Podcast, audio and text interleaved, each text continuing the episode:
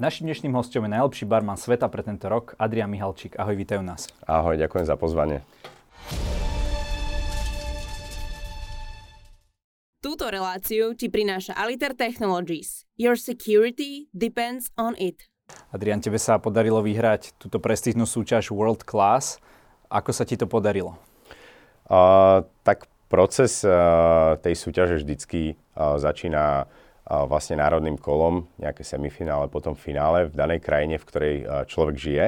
Pre mňa to bola už druhá účasť a tento rok teda som reprezentoval Norsko, kde momentálne žijem v Osle.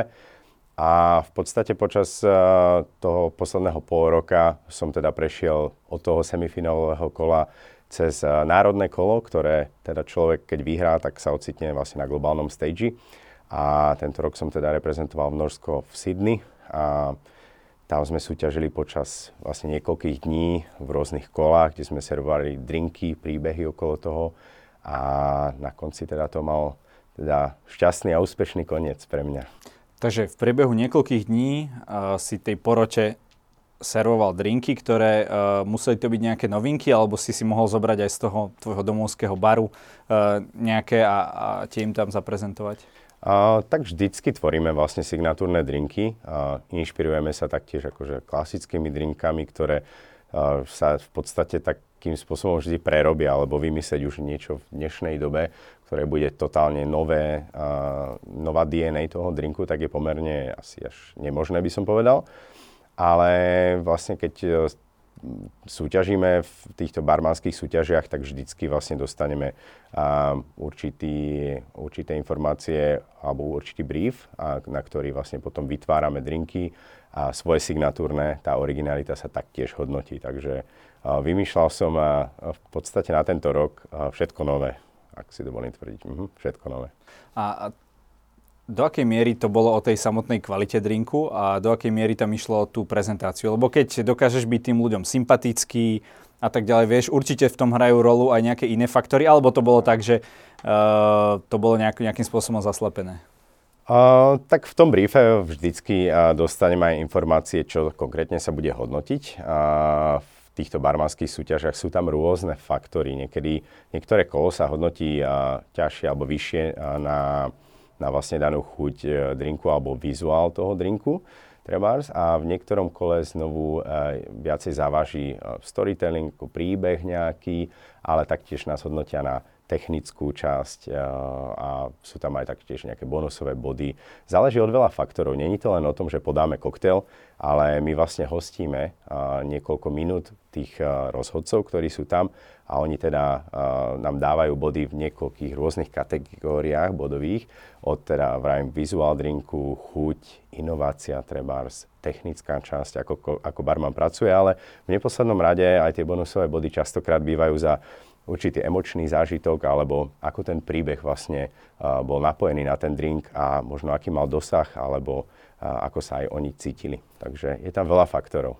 Ty už si v tejto súťaži raz bol, skončil si v top 6, takže ešte ťa to hnalo, že vyskúšať to vyhrať. Uh, áno, ja rád uh, posúvam uh, vždycky uh, tú hranicu a snažím sa vždycky ako zlepšiť sa a byť, uh, dokázať viac, než som dokázal v minulosti.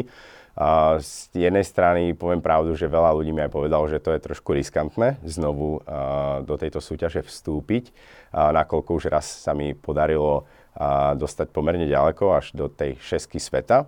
A veľa ľudí aj tú súťaž už teda druhýkrát neabsolvuje z toho dôvodu, že povedia, keď už raz som teda uh, si skoro stiahol na víťazstvo globálne, že už nebudem riskovať ten svoj status, ktorý už mám a teraz ak pôjdem do nejakého národného kola a náhodou uh, sa mi nepodarí cez, ne, cez to kolo prejsť, tak uh, si v podstate iba znížim ten kredit alebo to skóre svoje.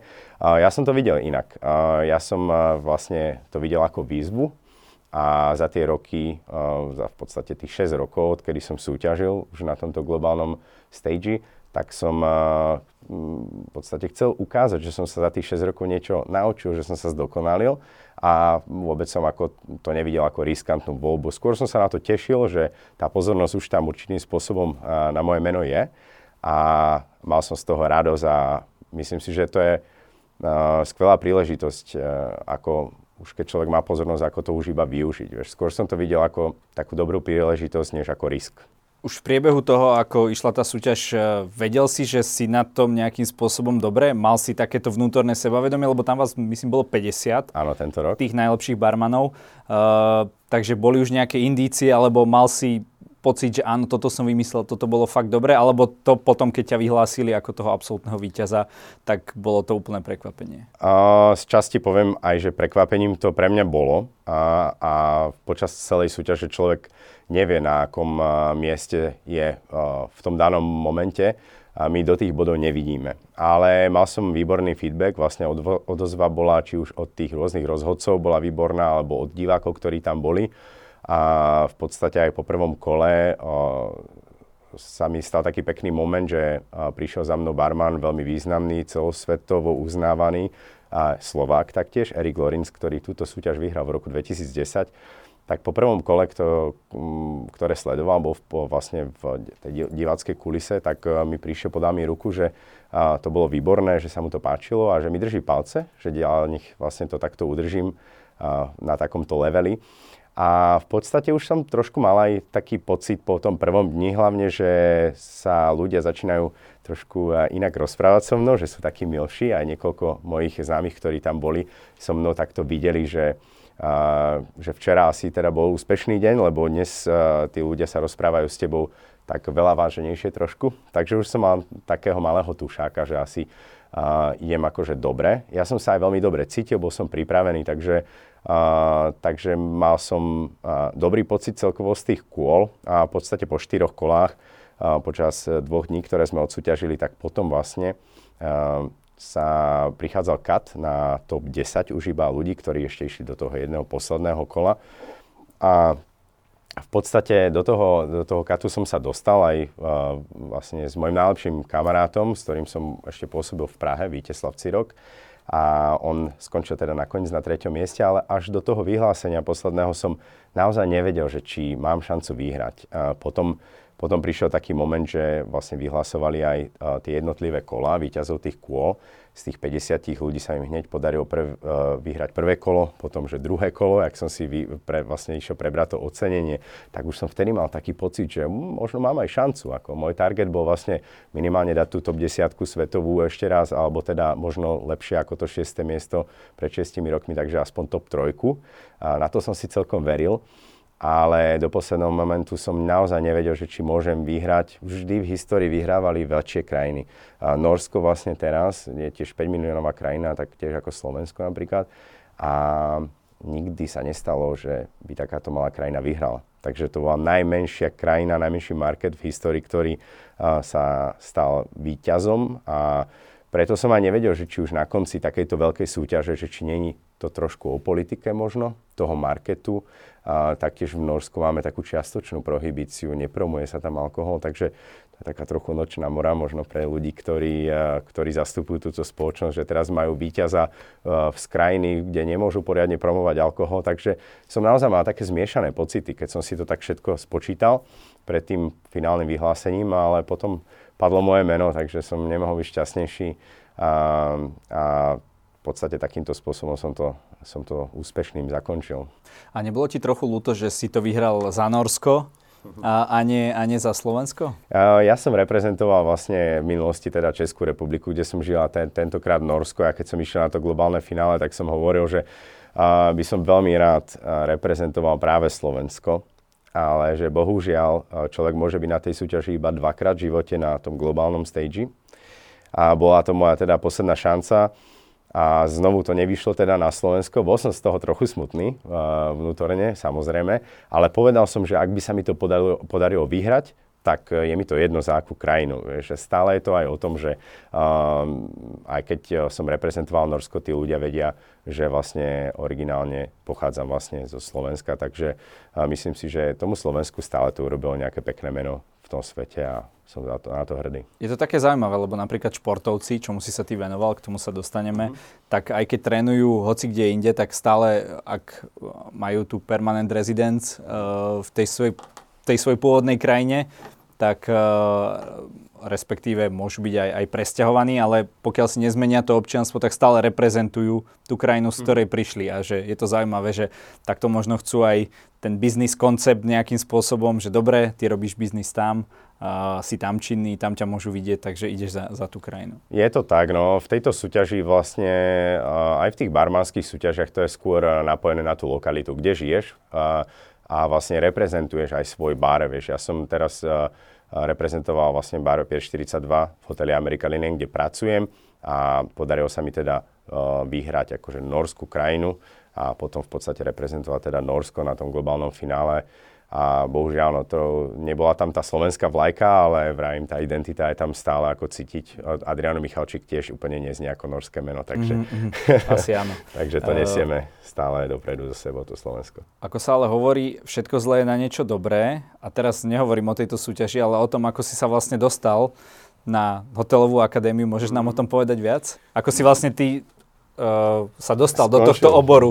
Um, bolo to trošku tak náhodou, lebo ja som uh, v podstate už od útleho veku, alebo keď som bol mladý, tak som bol taký dosť hyperaktívny a k športom ma ťahalo. Niekoľkokrát som teda skúšal presvedčiť rodičov, že by mi skúpili skateboard, potom som chcel hrávať basketbal, trebárs.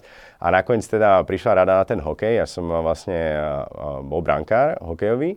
A trénoval som vlastne, hrával hokej nejakých 8 rokov. A Chcel som taktiež pokračovať vlastne po základnej škole, že štúdium na strednej škole športovej, ale ako dobre vieme, tam sa pridávajú alebo musíme aplikovať na, na talentové skúšky.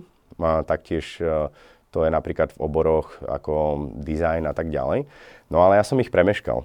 A bavil ma taktiež kresliť, takže druhá voľba bola, že práve že uh, nejaká drevárska škola, vlastne akože interiérový dizajn, tam som to tiež nestihol.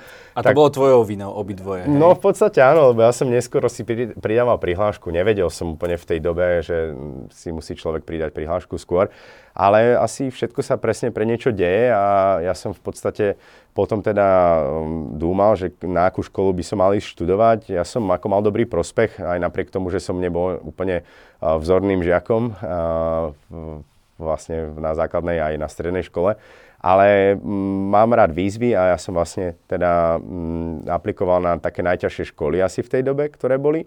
A to bola práve, boli to akadémie, bola to hotelová a obchodná. A na tú obchodnú akadémiu som sa dostal veľmi ľahko, bez, príjmači, bez príjmacích skúšok. A tak to ma samozrejme ako neoslovilo tak veľmi, lebo to je veľmi ľahké. A, takže som išiel a, tou najťažšou voľbou a to bola hotelová akadémia, kde sa mi podarilo dostať vtedy do toho výberu a začať tam študovať. A tak som sa v podstate dostal ku gastronomii a neskôr vlastne bola taká voľba, že buď to šport alebo štúdium. A naozaj a, tam bola to ťažká voľba, ale vyhralo v podstate to štúdium a potom už som si hľadal, že čo teda uh, budem robiť akoby ďalej. A bar mi tak učaroval.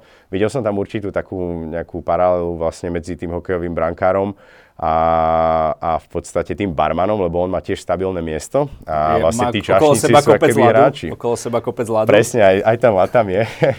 a v podstate tí, e, tí hráči e, mi pripomínali vlastne práve tých čašníkov. A, akože, a ten barman to tam vlastne reguloval, že choď tam na ten stôl a tak ďalej. Takže videl som tam takú spojitosť a bavilo ma to a a v podstate bar mi učaroval ako miesto, kde ľudia vlastne sa chodia stretávať, socializovať, e, buď to oslavujú, alebo niekedy zapíjajú, alebo keď majú horší deň, idú do baru, stretnú tam niekoho. Je to, je to miesto, ktoré, v ktorom sa deje veľké, nespočetné množstvo príbehov rôznych a naozaj má to svoje čaro, takže som si ten bar tak zamiloval v tej dobe a potom už som pri ňom ostal.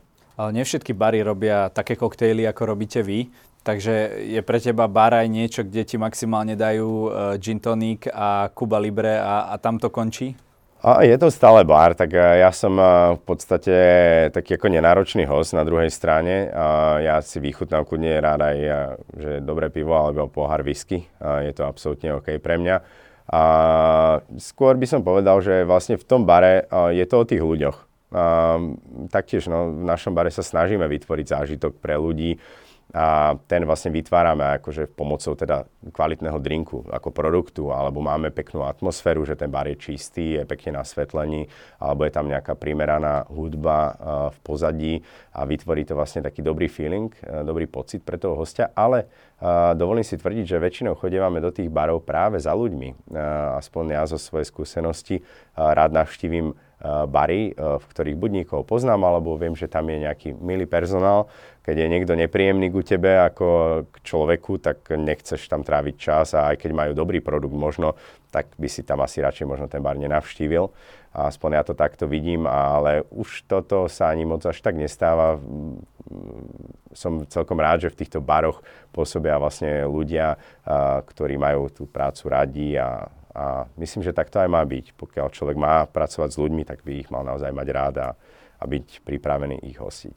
Ty si povedal, že to barmanstvo sa v podstate pozostáva z troch profesí. Jednou z nich je psychológ, potom uh, samozrejme barman, ale aj herec. Mm-hmm. Takže uh, Cítiš sa niekedy ako taká butlová vrba, možno, ja neviem, ako to funguje tam v tom Norsku, či sú tam, lebo aspoň ja mám taký pocit, keď som tam bol, že ľudia tam nie sú úplne na prvú dobrú takí otvorení. Mm. Uh, ako, to, ako to tam funguje? Vieš, vieš po, po norsky? Dokážeš sa s nimi um, na tomto leveli zblížiť, alebo... vieš čo, v bare, v ktorom ja pracujem, tak sa akože nevyda, nevyžaduje úplne, že norština v Norsku, ty máš aj skúsenosti, navštívil si túto krajinu, tak vieš, že každý tam ako je plynulý vlastne v angličtine, takže človeka to až tak ani úplne nedotlačí e, študovať ten jazyk. Ja som e, bol zaneprázdnený s inými vecami než študovanie jazyka, ale ak by som v budúcnosti tam ostal žiť, tak asi by som sa v ňom teda zdokonalil, rozumiem niečo samozrejme, ale nehovorím nejak, že plynulo alebo čo momentálne, ale v tých baroch tá otázka bola smerovaná teda, že či sa chodia možno ako vyspovedať tí ľudia niekedy na ten bar. Kňaz uh, ešte, ešte, ešte budeš aj kňaz. no, to by nebol úplne najlepší asi príklad. Uh, ale niekedy uh, sú ako ľudia, ktorí uh, sa chcú vyrozprávať. Um, bar je aj miestom, kde možno aj ľudia, ktorí nemajú um, možno až veľké množstvo priateľov, alebo by som povedal, že keď tých priatelia sú zaneprázdnení trebárs, tak prídeš do baru a tam sú nejakí ľudia vždy, minimálne ten personál, ktorý tam pracuje, alebo nejakí hostia okolo. A, a pri tom alkohole vieš, ako to je, že jeden, jeden, dva drinky a človek už sa rozrozpráva, takže tam vlastne sa ľudia socializujú. Často Zrazu už ani nor- norština a iné jazyky nie sú problém. Není potrebné vôbec, rozprávaš plynule. uh, takže chodia niektorí ľudia akože takto sa socializovať, ale úplne to, že by tam niekto prišiel na bar a vyplakával, asi akože ani sa už v tejto dobe nestáva, si myslím ale, ale častokrát prídu ľudia do baru aj že sami a snažia sa e, s niekým nadviazať kontakt. Takže e, barman je aj od toho, aby im tam e, jednak urobil ako príjemný, príjemný zážitok, príjemný čas, ale taktiež stáva sa, že keď napríklad prezentujem na bare drinky, okolo ktorých máme príbehy, a to je taká pridaná hodnota drinkov, ktoré tvorím aj pre bar napríklad, že vždycky je to napojené servisovo aj ingredienciami na určitý príbeh a v podstate, keď prezentujem tie drinky, aj keď mám niekoľko ľudí, ktorí sa nepoznajú napríklad navzájom a sedia predo mnou na bare, tak vieš, cez ten príbeh ich viem pekne prepoji, prepojiť. Tých Myslíš, ľudí. že na to, aby sa zosieťovali tí klienti? Áno, áno, že proste človek ako barman už uh, možno aj vidí, že tento človek by možno aj s týmto možno nadviazal nejakú konverzáciu a my sme tam od toho to poprepájať všetko taktiež. Takže uh, robíme akože aj takého... Že ešte aj zoznamka. No, môžeme to tak zadefinovať, áno. Odprezentuješ nám takto nejaký, nejaký drink, nejaký taký zaujímavý, špeciálny? Uh, môžem, samozrejme, je teraz ani neviem, že ktorý presne by som vyťahol, ale pred chvíľou sme sa tu práve bavili o, o jednom drinku, ktorý sme mali na menu, uh, prvom menu, ktoré keď sme otvárali vlastne náš bar. A ten bol práve inšpirovaný že sociálnymi médiami, ako ten, ten drink, pretože uh, my ako American Linen Hotel máme taký príbeh napojený na vlastne Norsko a Ameriku a mm, ako budova vlastne bola použitá e, pre takú spoločnosť, ktorá sa volá Norwegian American Line. Takže vždycky aj tie drinky sú vlastne inšpirované niečím z týchto krajín. A prvom menu e, sme mali uh, jeden koktel v, teda v koktelovom lisku, ktorý sa volal že de- Dekády, pretože keď sme otvárali hotel, tak vlastne sa otváral na sté výročie to, tejto budovy.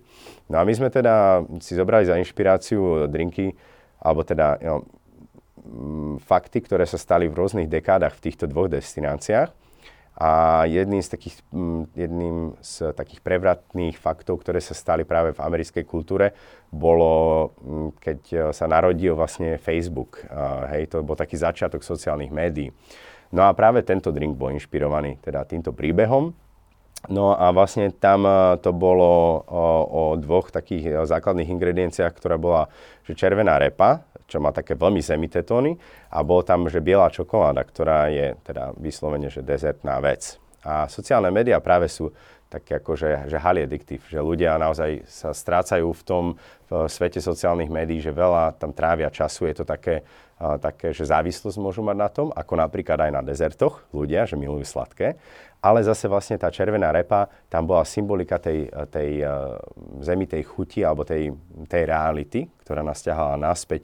A tento drink práve bol servírovaný práve s, s polaroidovou fotkou. My vždycky, vždycky, keď si niekto objednal tento koktail, tak my sme tam prišli k tomu stolu a že dneska super vypadáte, že uh, mohli by sme akože vás odfotiť trebárs, alebo že sorry, že ako vidíte, stále som barman, ale môjim snom bolo vlastne sa stať fotografom a do dneska sa s tým neviem zmieriť, takže môžem vás natrénovať, že urobím vám fotku, oni, že jasné, v pohode, tak sme uh, vlastne urobili tú fotku cez Polaroid foťák a kým sa vlastne namiešal ten koktail, tak ona v podstate sa vyvolala, stmavla a my sme práve zdobili tento koktail tou fotografiou. Takže namiesto citróna si tam dal No skoro tak, takým malým štipčekom sme to práve na Aha, stopku okay. toho drinku dali hej, tú fotku a keď sme to prezentovali, tí ľudia mali ten wow efekt, že wow, to sme my vlastne na tej fotke a my sme to vlastne v tom príbehu použili uh, v, v tom znení, že Facebook je vlastne ako, že face znamená tvár, book je ako kniha, takže vlastne dávame vám akože reálnu fotku do vašej akože reálnej knihy tvári, hej, lebo v tej dobe sme chceli poukázať na to, že tie sociálne médiá sú vlastne nie reálne, ale že mali by sme žiť v tej realite. A práve dneska, keď si otvoríš svoju galériu na telefóne, tak tam máš možno 20 tisíc fotiek. Je veľmi ťažké aj niečo tam nájsť a naozaj táto, takáto fotografia vlastne polaroidová, môžeme ju nosiť v peňaženke alebo si ju pripnúť na chladničku a je to taký reálny uh, vlastne dar uh, alebo reálna spomienka, ktorú vlastne máme v ruke. Takže to, bola taká, to bol taký pekný príbeh, ktorý nám potom aj prinášal nových klientov, lebo uh, títo ľudia, ktorí ochutnali ten drink, tak keď priviedli svoju rodinu alebo svojich priateľov, že musíš si dať tento drink sociálne médiá, že a prečo? Uvidíš, uvidíš, vieš. Že... A potom nám pri, sme pribehli s tým foťakom, tak ľudia, že jasne, jasne, urobíme si fotku. A, a tí, ktorí ešte nemali ten drink predtým, tak boli prekvapení. Ale bol to skvelý aj taký marketingový ťah, e, pretože vlastne tí ľudia e, si fotili ten koktail, samozrejme tú fotku označovali nás a takto nám zadarmo trošku, by som povedal, že promovali ten bar. Takže, Takže ešte aj marketer. No áno, už špecialista na všetko. to, to je vlastne najlepší bar v Norsku. Áno. Uh, ty si tam hlavný barman a teda vytváraš uh, tie nápoje uh-huh. a tak ďalej. Uh, keď to porovnáš možno so Slovenskom alebo s Českom, kde si pôsobil, tak uh, niekto by si povedal, že ako je na, u nás tá scéna barová na tom v porovnaní s Norskom, prípadne uh, cestuješ po celom svete? Možno svetovo. Uh-huh. A vieš čo, ja si myslím, že gastronomia Československa je na vysokej úrovni, aj tá barová, Uh, možno, možno dekádu, uh, dekádu dve vlastne by som povedal, že bol tak Praha trebárs bola videná trošku lepšie ako Bratislava, ale v podstate pred rokom 2010 už aj tu začali byť uh, vytvárané krásne veci, hlavne, hlavne vlastne napríklad Stan Wadrna uh, tu nosil trendy vlastne či z Ázie alebo z Ameriky a vlastne vtedy uh, on vlastne produkoval alebo pracoval v bare Paparazzi, uh, kde vlastne oni dokonca dostali ohodnotené ich signatúrne koktejlové menu ako najlepšie na svete v tej dobe a to bolo vlastne akože veľký boom okolo toho. No a tak uh, gastronomia v podstate tu, ako vravím, bola vždycky na dobrej úrovni. Potom to trošku v Bratislave utíchlo, by som povedal, potom roku 2010, možno okolo roku 2015 vtedy e, bol snať možno Skybar, taký ako najlepší bar a tie ostatné neboli až také úplne, že na svetovej úrovni bary, ale teraz sa to posledné 3-4 roky naozaj dostalo na, na skvelý level. Celosvetovo akože uznávané bary uh, bratislavské už sú teraz. Máme tu ako napríklad uh, Mirror Bar v tejto dobe, ktorý si myslím, že ako uh, naozaj uh, na veľmi, veľmi uh, vysokej úrovni. Taktiež uh, boli listovaní aj oni, aj teraz Skybar vlastne, alebo, alebo Zahir, ktorý je v Nitre pod taktovkou Luboša Ráca, nášho takého kresného otca barovej scény slovenskej, tak taktiež boli zalistované v rebríčku 50 Best Discovery, čo je taký medzistep do, do vlastne 50 Best Bars listu. Uh, my sme tam tento rok s našim barom tiež boli zaradení. Takže som za to veľmi šťastný, ale v Norsku napríklad zase porovnaní s Československom tá scéna je veľmi mladá. Je tam asi 5-6 rokov 7 rokov teraz, odkedy sa tak začal naozaj tvoriť, že také skvelé koktelové bary sa začali otvárať. Dnes ich máme možno nejakých 5-7, čo už je akože slušné číslo, ale v roku 2015 tam otváral takýto bar prvý. Ľudia tam skôr pijávali, že Aquavit, čo je vlastne taká rasová palenka, ich národná, tak vlastne to pivo na stranu, prišli si objednať na bar, žiadny servis akože na stoloch, zaplatili to tam rovno kartou a akože pili. Hej. Takže to bola vlastne taká barová kultúra tam asi pred rokom 2015. Teraz už je to úplne iné. Ľudia si radi zaplatia za zážitok, takže sme si myslím, že na takom asi rovnakom leveli s barmi z, v Prahe alebo v Bratislave, na veľmi dobrom svetovom leveli. Aj keď vlastne bary asi také akože najlepšie momentálne sú, že Londýn, Singapur, ale máme už ich aj v Sydney Trebars, alebo Bratislava, Oslo, taktiež už sú na tej mape veľmi, veľmi rešpektované, určite. Keď porovnáš zákazníkov slovenských a norských, uh, vidíš tam nejaké podobnosti a aké sú tam rozdiely? Podobnosti možno to, že už radi si ľudia zaplatia za zážitok, ako som spomenul, čo je, čo je veľmi, uh, také, je to super akože vidieť a hlavne pre nás ľudí, ktorí sa, tvár, to, ktorí sa snažíme vlastne vytvoriť nejaký zážitok.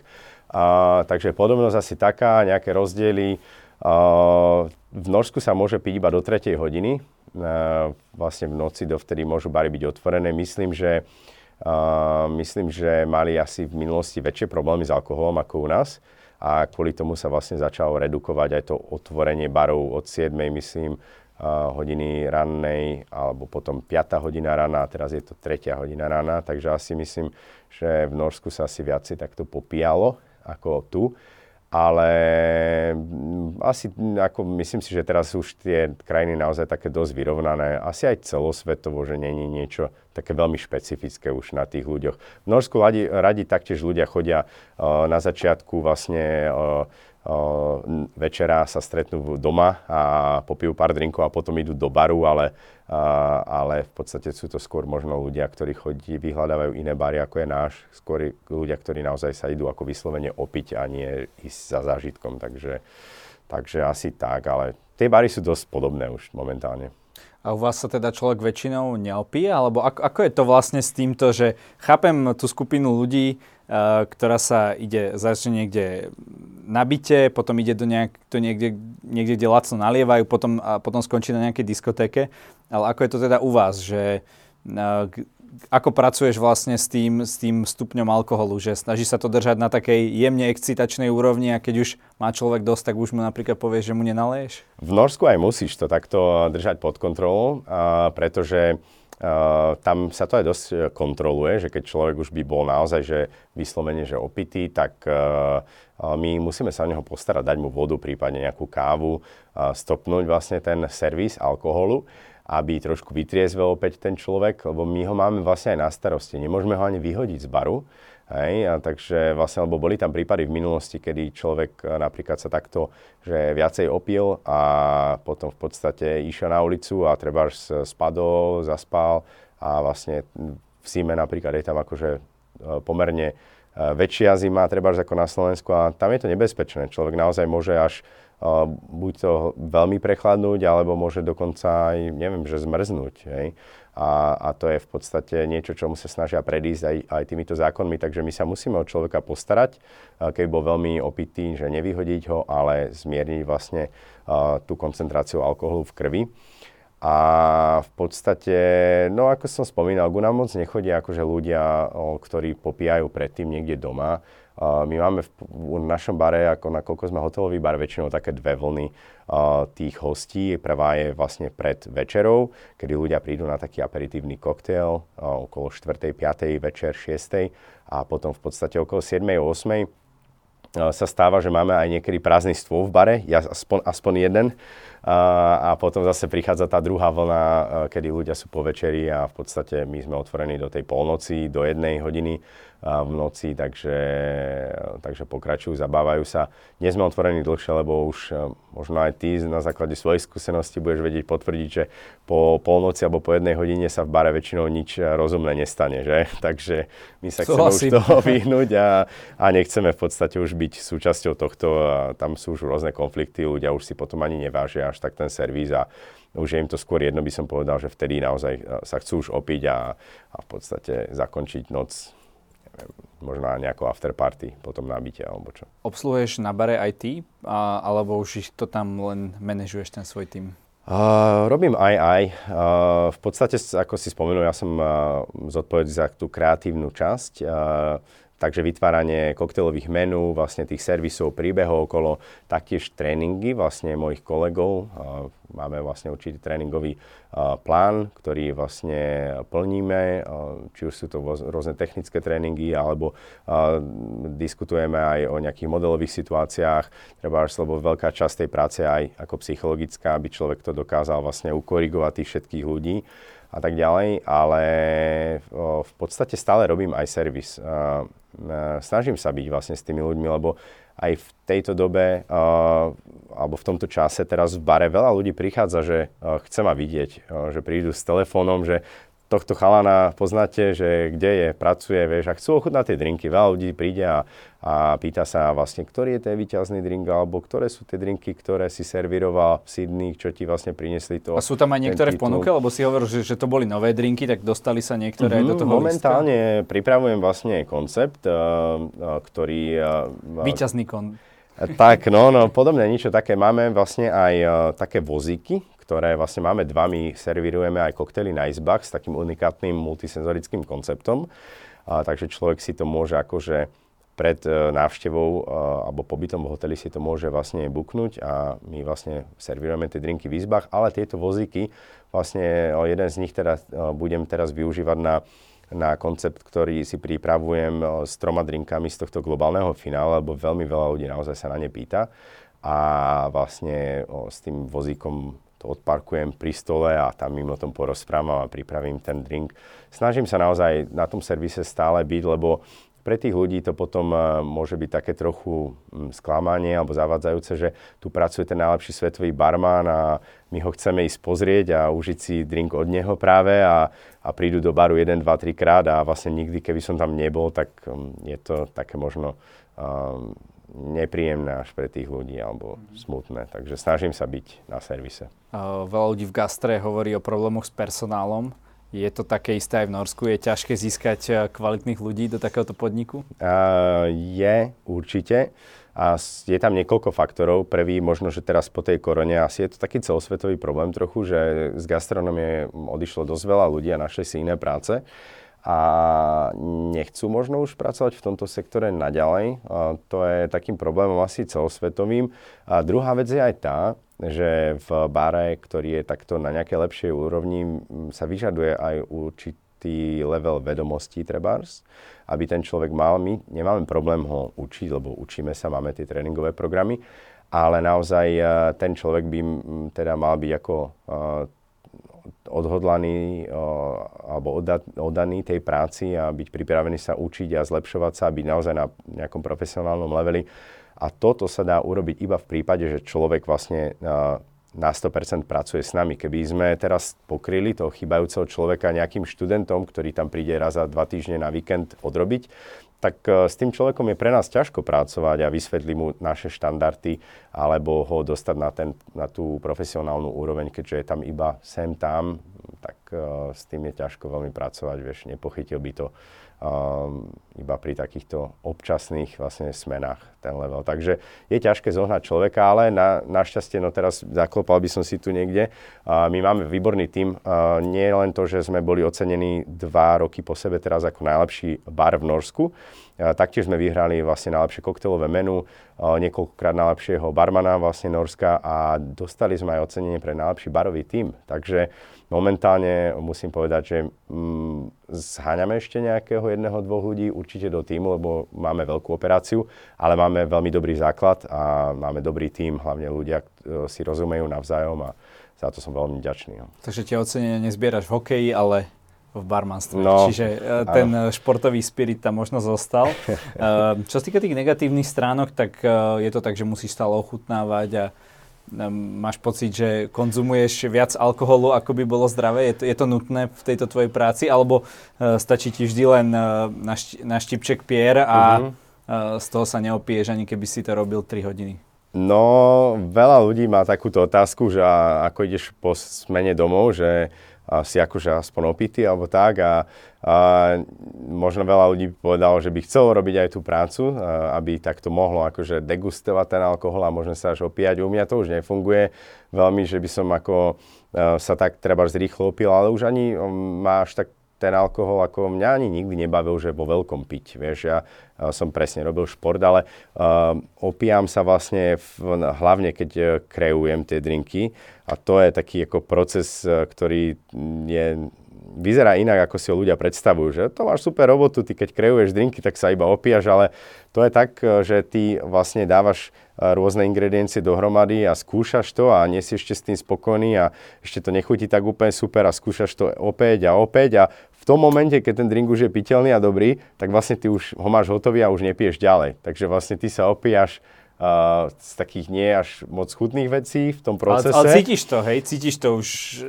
Určite, akože to je taká trochu nevýhoda, že niekedy sa, keď kreujem napríklad to menu, tak je to také, že uh, po nejakom čase už naozaj tá paleta už nie je až taká, taká svieža a človek musí vlastne zabaliť tú robotu, nechať to na druhý deň. Ale to je pri tom, keď kreuje človek drinky ako na menu, lebo my máme všetko pripravené, vlastne predpripravené tie ingrediencie, to by nešlo na takomto leveli to robiť len tak ako uh, a la minute. Hej? Takže všetko je vlastne predpripravené. Uh, v prípade, že vlastne akože servírujem už tie drinky na bare, tak ich mám väčšinou predmiešané všetky a skontrolujem tam akože jemne, presne kvapku dve. Hej, človek ochutná, že či ten drink naozaj je v poriadku, to musíme, aby, aby tí hostia, keď platia za ten zážitok, aby naozaj ho uh, dostali tak, ako to má byť ale, ale v podstate z toho množstva sa človek neopije. To je naozaj ako niekoľko mililitrov za celú noc, takže, takže to nie. No a ako uh, funguješ v rámci toho, keď uh, nejaký zákazník ti chce kúpiť či už nejaký drink alebo, alebo nejaký shot, mm. uh, vylievaš to niekde pod barom a do kýbla alebo vraciaš späť do, do flaše a potom si to naučtuješ? No to, to teda... Zákerná otázka. To teda nie, to, to určite by sme si to ako profesionálne nikdy nedovolili uh, dávať niečo do flaše. Flaše sú na to a vlastne keď kúpime alkohol, aby sme to odtiaľ vyliali a nie tam niečo pridávať, to v žiadnom prípade nie. Keď ma niekto chce pozvať na drink, tak um, môže sa stať, akože človek akože si s nimi pripie, ale nejako v práci nepijeme, lebo uh, teória je u nás nadstavená jednoznačne, že človek, ktorý uh, keby bol že opitý v tej práci, tak potom je ťažké sa postarať o tých ľudí.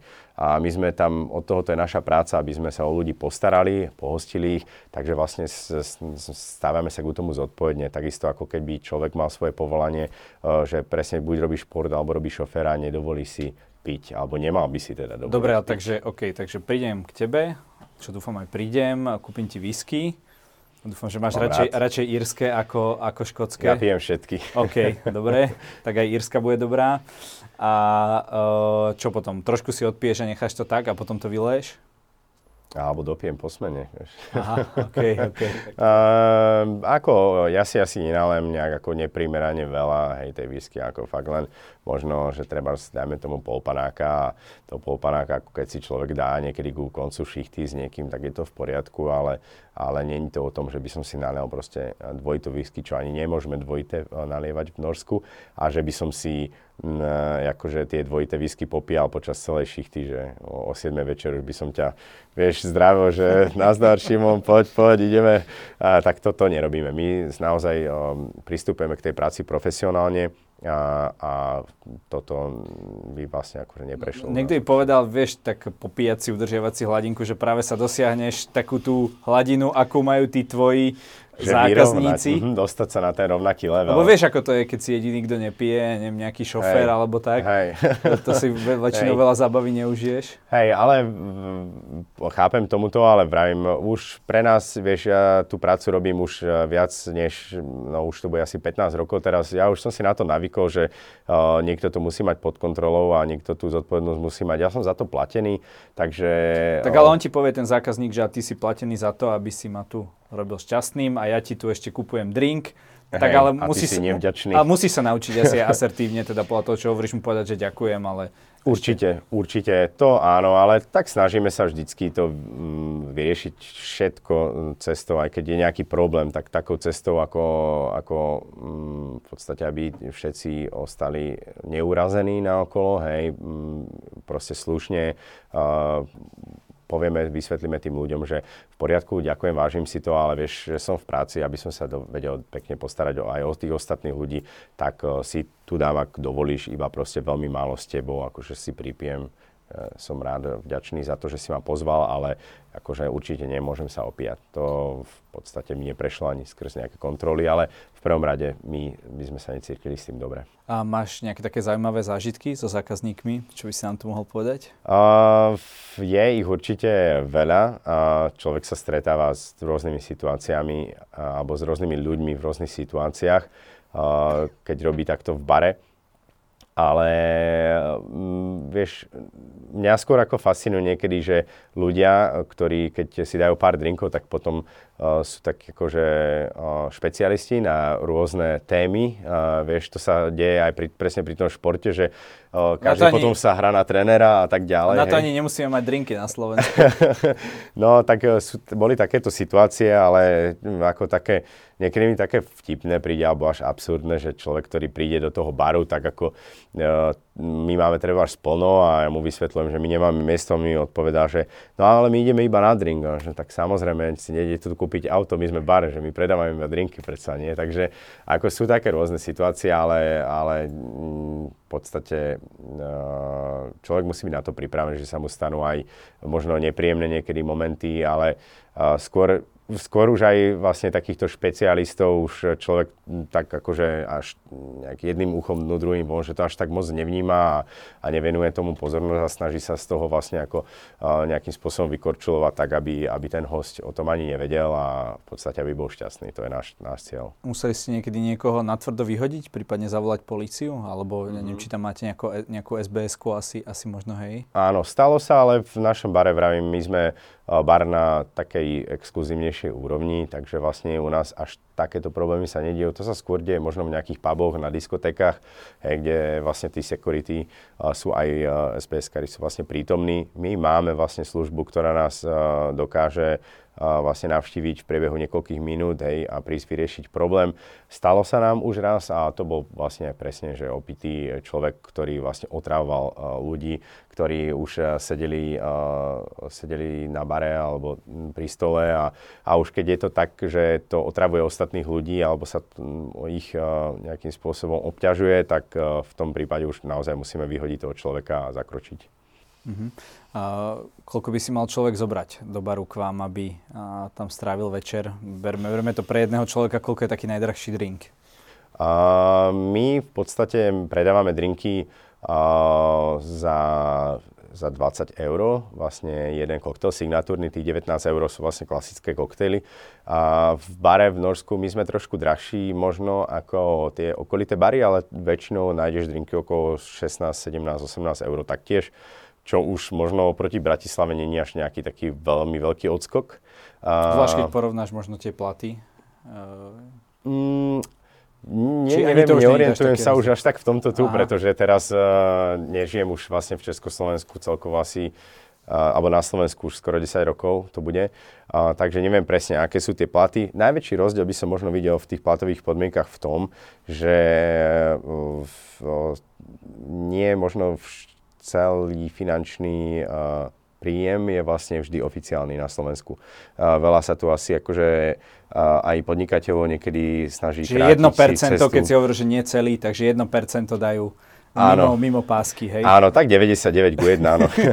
Neviem, aspoň viem, že niekedy to tak fungovalo, že tu vlastne nie všetko sa riešilo 100% oficiálnou cestou. Možno už sa to teraz zlepšilo, čo by bolo akože super. A v Norsku vlastne napríklad toto je určite ako nepredstaviteľná vec, že by tam nebolo niečo oficiálnou Čiže cestou. oficiálna cestou. No. A to je koľko tak zhruba pre barmana? O, záleží, že aký barman kde robí, koľko robí hodín, lebo je tam hodinová mzda. Hodín 160 hodín u nás by sa človek dostal po zdanení, čo je tiež individuálne, koľko človek platí tých daní, tak by sa dostal si myslím okolo na nejakých 2500 eur, niečo také. A tringelty by boli tak koľko k tomu? A, to by som povedal, že aj s tringeltami, asi tak nejak. Aha, a tie tringelty tiež zdaňujete? Alebo... Áno, platia sa dania aj s tringeltou. Všetko je oficiálne registrované. Aha, a koľko, koľko, je, koľko tak dostaneš, alebo koľko je také bežné, že, že človek má za smenu? V takomto exkluzívnom bare. Takých tringeltov? No. A vieš čo, tie tringelty sa pohybujú okolo nejakých, uh, dajme tomu 500-700 eur vlastne akože mesačne. Po zdanení. Uh, po zdanení, áno. Takže vlastne záleží presne, aký je mesiac. Niekedy si taký človek, ktorý odpracuje akože na plnú pracovnú dobu mesačnú, tak si niekedy zarobí 2,5 tisíce eur po zdanení, niekedy to môže byť aj 2700 eur, niekedy je to 2300. Záleží naozaj podľa toho, aké, aký ten človek má, aké má človek kvality a možno aj na akom mieste pracuje a tak ďalej. Dobre, čiže ty si najlepší barman sveta, uh, v jednej z najdražších krajín sveta, uh, v najlepšom bare v tej krajine, tak koľko si dostal ty najväčší Tringelt? Uh, vieš čo, Tringelt, neviem, možno som dostal, uh, mohol som dostať akože napríklad, že, že 500 eur, ale uh, u nás sú tie terminálové platby nadstavené tak, uh, že nemôžeš niekoľkokrát prevýšiť napríklad uh, hodnotu daného produktu. Takže ja som nemohol prijať napríklad ten 500 eurový Tringelt kartou, lebo u nás sa veľmi málo používa finančná hotovosť. Takže skôr ako najväčší možno Čiže to bolo... Čiže terminál ťa pripravil o 500 no, eur. No je pravda, no. Stalo sa, ale tak e, samozrejme peniaze sú podstatné, robíme to kvôli peniazom, je to samozrejme biznis, potrebujem peniaze k životu, ale mňa, u mňa najväčší taký akože tringelt, ten typ, je, keď vidím tých ľudí sa vrácať znovu do toho baru a prívezu nových klientov a užívajú si ten čas alebo pekne o nás rozprávajú. To ma vie asi potešiť najviac, viac než možno nejaká finančná, finančné ohodnotenie. Mm-hmm. No a e, keď si teda mimo práce a tak ďalej, tak dáš si nejaký taký drink, taký povedzme z tých takých bežnejších, e, ktoré my poznáme, nejaký Uh, už som ti spomínal, hej, to Cuba Libre, alebo uh, niečo s ton, Tonic s Fernetom a alebo takéto nejaké, takéto nejaké, nejaké veci, že um, čím by ťa človek neurazil, keby ti to namiešal doma? Na pohár šampanského, dobrá whisky, asi tak. Ale ja pijem veľmi málo, vieš, keď nemusím akože kreovať nejaké drinky, či už to na súťaž alebo na nejaký konzulting, na koktejlovú kartu našu, tak e, ja moc ani do barov až tak často nechodievam a mám aj doma asi 60 fľaš možno na bare, ale, ale nepijem ich. Vieš, skôr sa snažím naozaj tráviť ten voľný čas športom, dobrou knižkou, spánkom určite, nejakou prechádzkou v prírode, vieš, priateľka a tak ďalej. Takže e, ten alkohol ako už z môjho života v súkromí akože sa snažím skôr že vylúčovať, lebo mám toho, mám toho pomerne dosť v práci vlastne celý, celých 15 rokov posledných sa točím okolo alkoholu a, a pre ten správny balans vlastne skôr sa mu snažím vyhýbať tomu alkoholu. Keď oslavujeme niečo, samozrejme dám si, ako vravím, pohára dobré whisky alebo šampanské, ale takto v bežných dňoch sa snažím asi už e, sa dištancovať od alkoholu, aspoň z časti, keď sa dá. A mali by toto zobrať za svoje aj, aj Slováci, keď nás takto pozerajú, lebo vieme, že sme tu mali uh, pred... Uh, pred nejakou dobou veľkú dopravnú nehodu, ktorej príčina bol vlastne alkohol. Takže máš pocit, že sme v tomto tak, čo sa týka toho alkoholu, že by sme mohli trošku možno, že ubrať, lebo sme vo všetkých týchto štatistikách na popredných miestach v pití alkoholu, v pití tvrdého alkoholu. Ja si myslím, že alkohol by mal byť požívaný príležitostne uh, vo všeobecnosti. Otázka je, že ako často nastane tá príležitosť, vieš? To už áno, to, Keď ti niekto to povie, že je veľmi individuálne. Že stretol som sa s kamarátom a prvý deň sme oslavovali to, že som tam prišiel, druhý, že tam som a tretí, že odchádzam. Uh, áno, áno. Príležitosť to, sa vždy nájde. Príležitosť sa vždy nájde, ale Uh, ja si myslím, že alkohol v podstate, mm, vieš, to spôsobuje aj, aj pre zdravie toho človeka, uh, keď ho vypije s mierou, uh, treba uh, raz za týždeň si dá nejaký koktail 2, Uh, tak to vidím ako fajn, také odreagovanie a OK. Ale pokiaľ človek pije viacej a pije na dennej báze, možno ešte nedaj Bože, tak si intoxikuje telo, vieš, a ten človek potom sa dostáva aj do problémov už aj v súkromí alebo v pracovnom živote dlhodobo, ak to takto ťaha, tak si podľa mňa možno aj tým alkoholom trošku, že ničí život.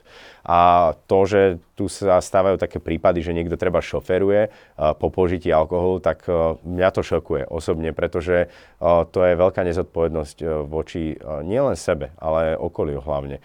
A to mm, by sa ako nemalo stávať si myslím, že vždy človek, ktorý vlastne požíva alkohol, by si mal byť toho vedomý, že tie zmysly sa troška menia a vlastne tie reakcie sú iné a to neplatí len na tej ceste, ale to platí aj pri komunikácii s ľuďmi. Keď niekto popije pár pív proste v bare a príde domov a žena na neho kričí, tak by ako mal sa možno zdržať a možno vyriešiť tento problém na druhý deň, pretože ten alkohol nám, nás tak podgúráži a dá nám akože silu a vtedy, alebo tu takú, mm, dá nám vlastne také sebavedomie až prehnané a, a ten, ten človek potom nie je akože plne pri zmysloch. Takže s alkoholom opatrne vždy.